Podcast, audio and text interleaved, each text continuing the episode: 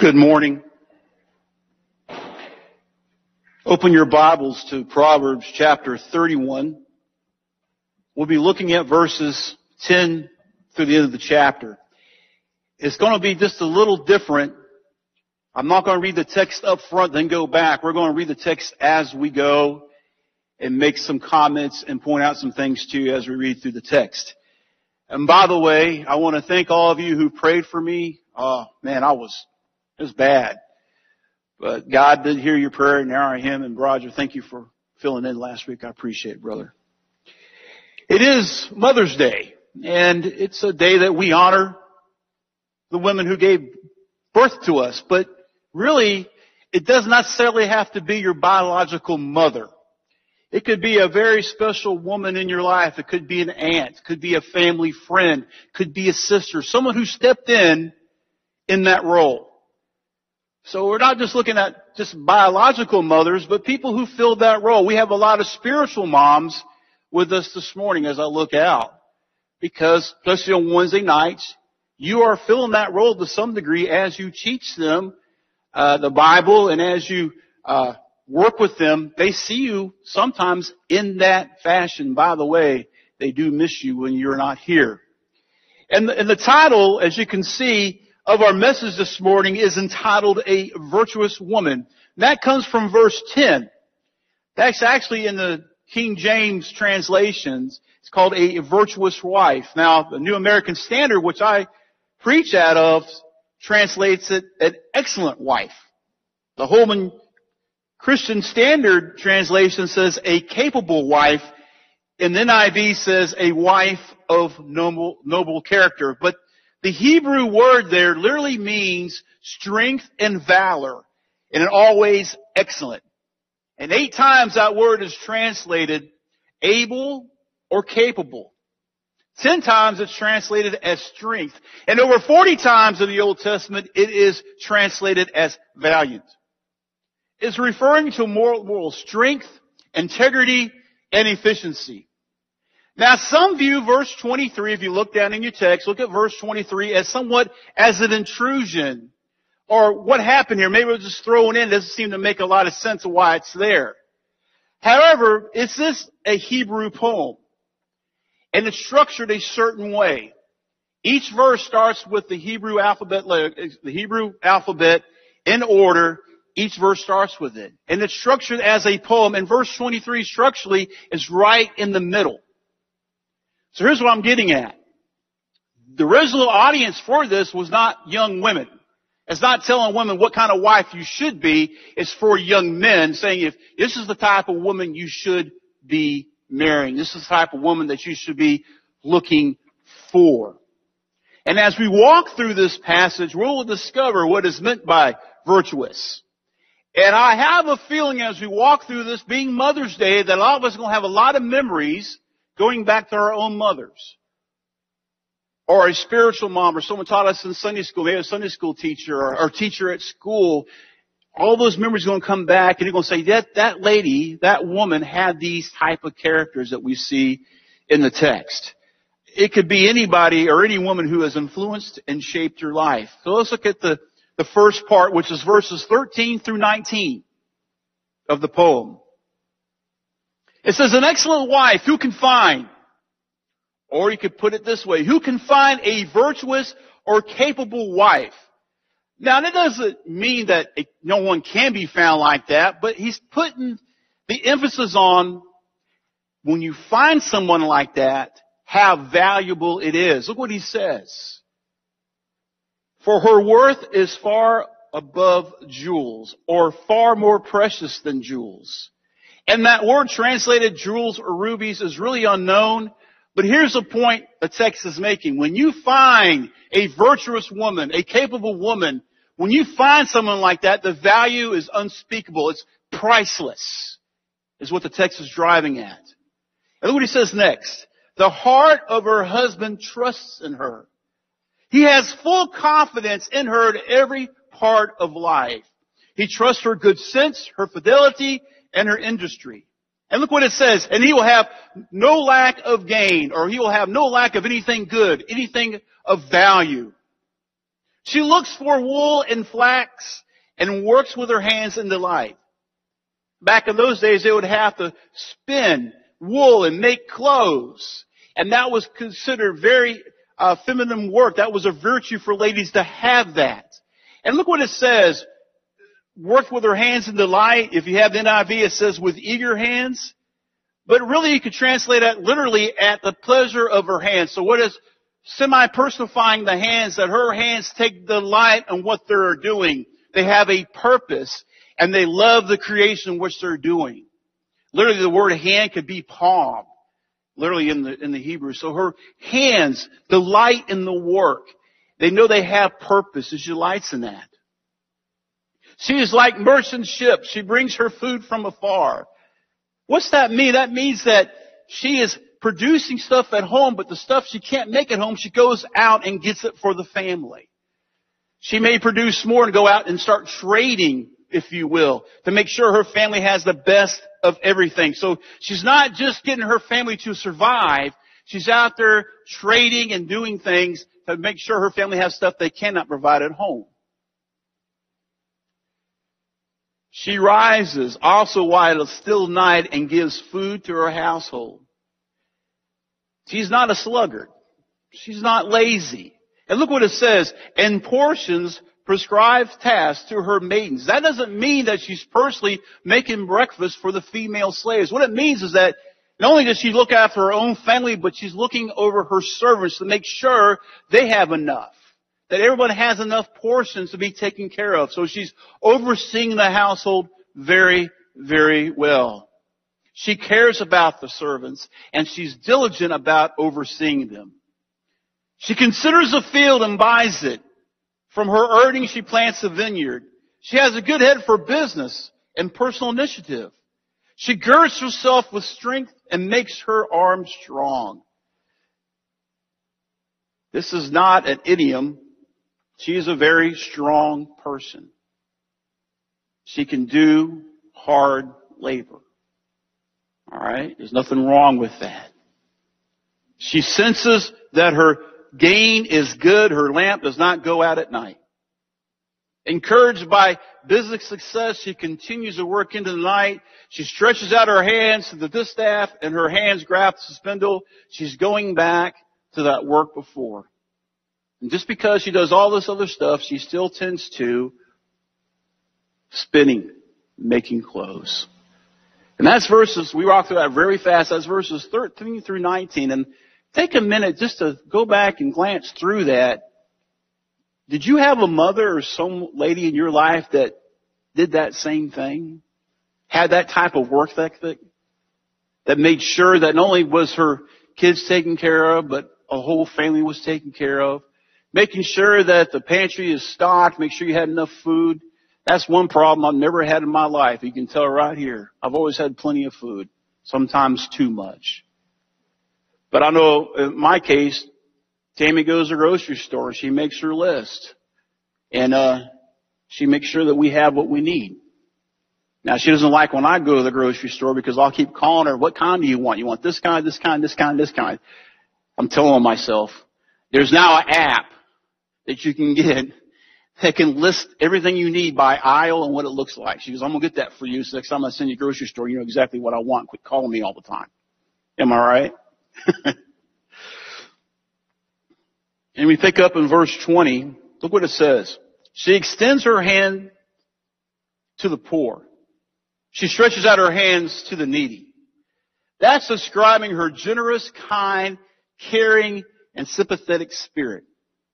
Now concern for the poor is a fundamental virtue of wisdom literature, which is Proverbs is wisdom literature. Therefore, in being generous, she is doing what is wise, which provides the link in verse 26 that we see. What does she do? She teaches wisdom. She is not afraid of the snow, for all her household are clothed with scarlet. Now, this is kind of interesting.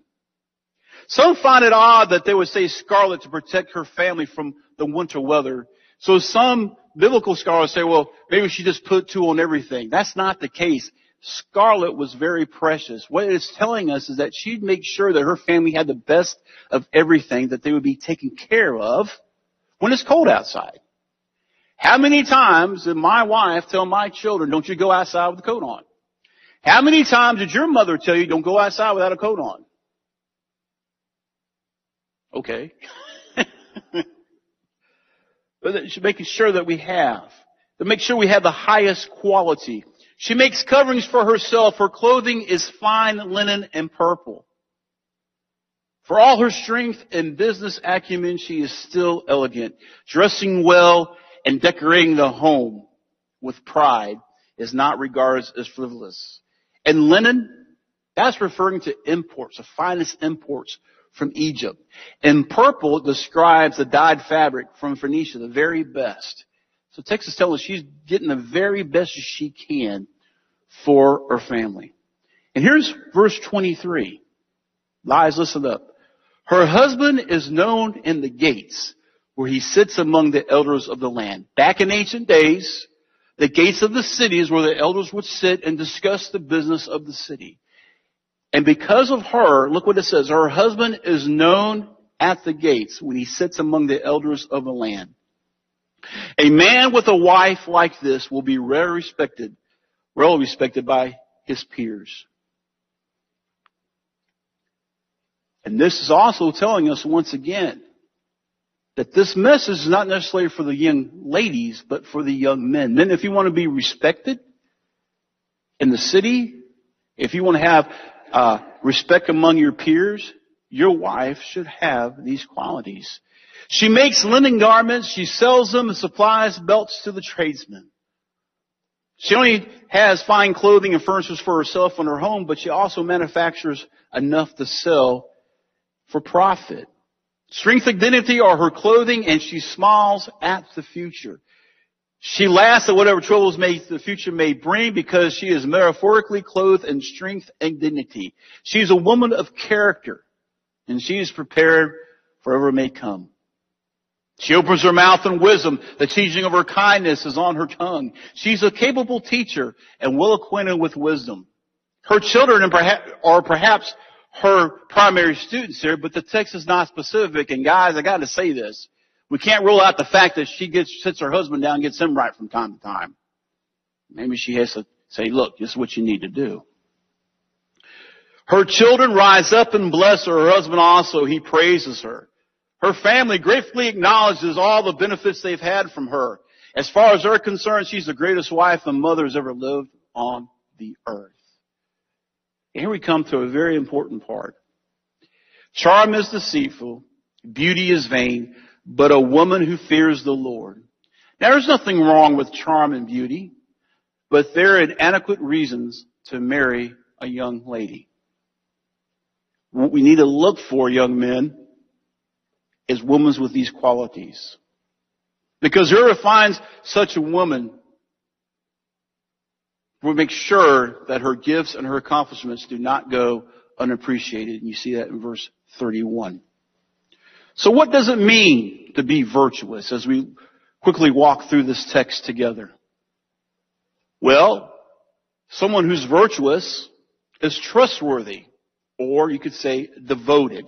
And you see that in verses 11, 12, and 23. Her husband has confidence, has faith in her, trusts her, and support her. She enhances and improves and increases her husband's reputation. Another quality could be diligence, wisdom, verses 13 through 19. She is not afraid to work. She's a wise shopper and plans ahead. She is giving.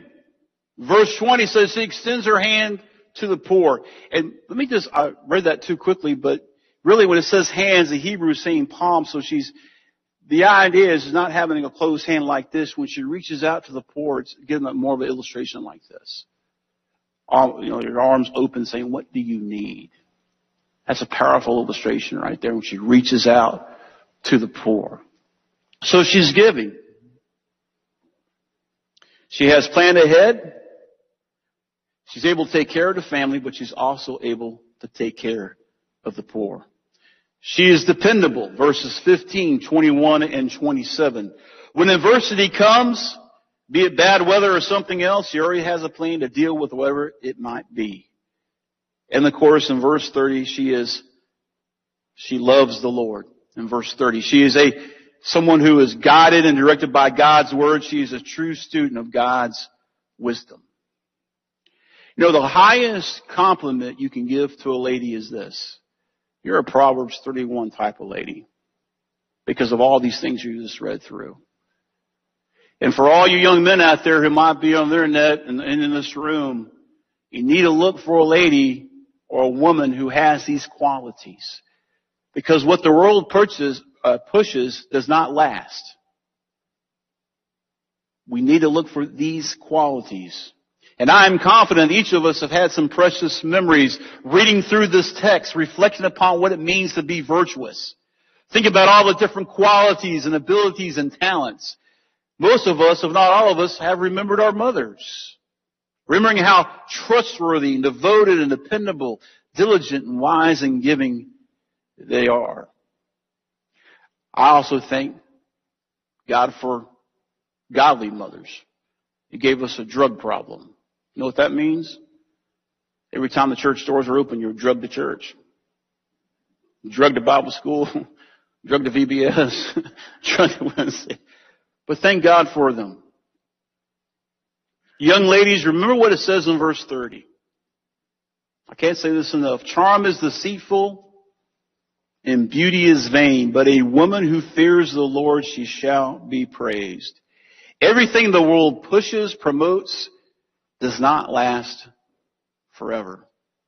If we base our relationships just on physical appearance alone, you're setting yourself up for failure. Young men, charm and beauty are not bad in and by themselves, but they're not adequate reasons to marry a girl. You need to search for a Proverbs 31 woman. And when you do find someone like that, you'll have no lack of anything good or anything of value. I could say that I have a mom that lives in Virginia that's Proverbs 31. But I also have a woman to my left and to your right, sitting right up here. That's demonstrated Proverbs 31 to me and to my kids. And still does today. So no matter what kind of relationship you have with your mom, if your mom is no longer here, she's passed away, or your mom is out of state, if you're able to, I would encourage you to call her and just tell her how much you appreciate her. And I would even encourage you, maybe pull out the Proverbs 31 and underline some stuff. Say, Mom, we went through this this morning and this reminded me of you. The way you took care of us, provided for us, the self-sacrifice. It's all there in Proverbs 31.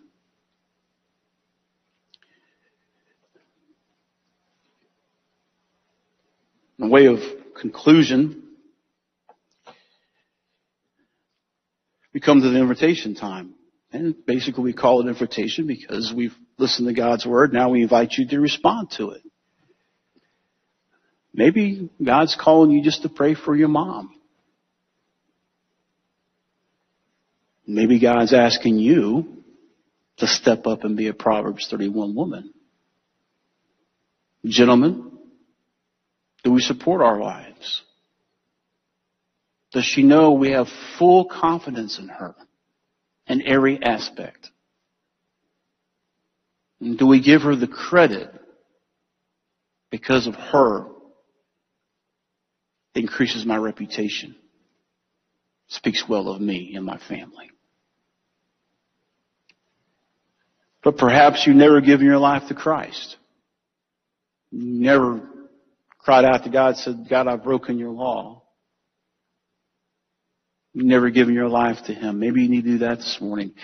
And like I've said many times during this time of this pandemic, don't let this be a barrier of getting right with God. So there's two things I'm asking. Excuse me, God is asking us to do. And this is true of every invitation. First of all, get our vertical relationship with Him squared away. Any sin that we haven't confessed, bad habits, whatever it is God's speaking to you, take care of that first. And once you do that, then you take care of the horizontal relationships with each other. It's a great day. And I am somewhat anticipating with excitement as we keep moving back and more people start to come back as the epidemic kind of dies out, hopefully, and get everybody back. I'm, I'm looking for what God's going to do. But please, this is your time. If you want to come up here, you can. If you want to pray where you're at, that's fine. You at home, please do not let this time go by without doing business with God. Heavenly Father, we thank you for this morning. We thank you for this passage. Father, most of all, we thank you for our moms and for those ladies who have spoke into our lives, who have modeled what it means to be a Proverbs 31 woman, who have given of themselves, their time, their talents, their love. Father, instead of us being complainers like we always tend to be, let us have a grateful heart this morning, God, as we remember. Help us to remember what we have and focus on that rather than what we don't have. You are the giver of all good things. Most of all, dear God, we thank you for the greatest gift of all, your only Son, Jesus Christ, whose name we pray. Amen. Would you stand with me, please?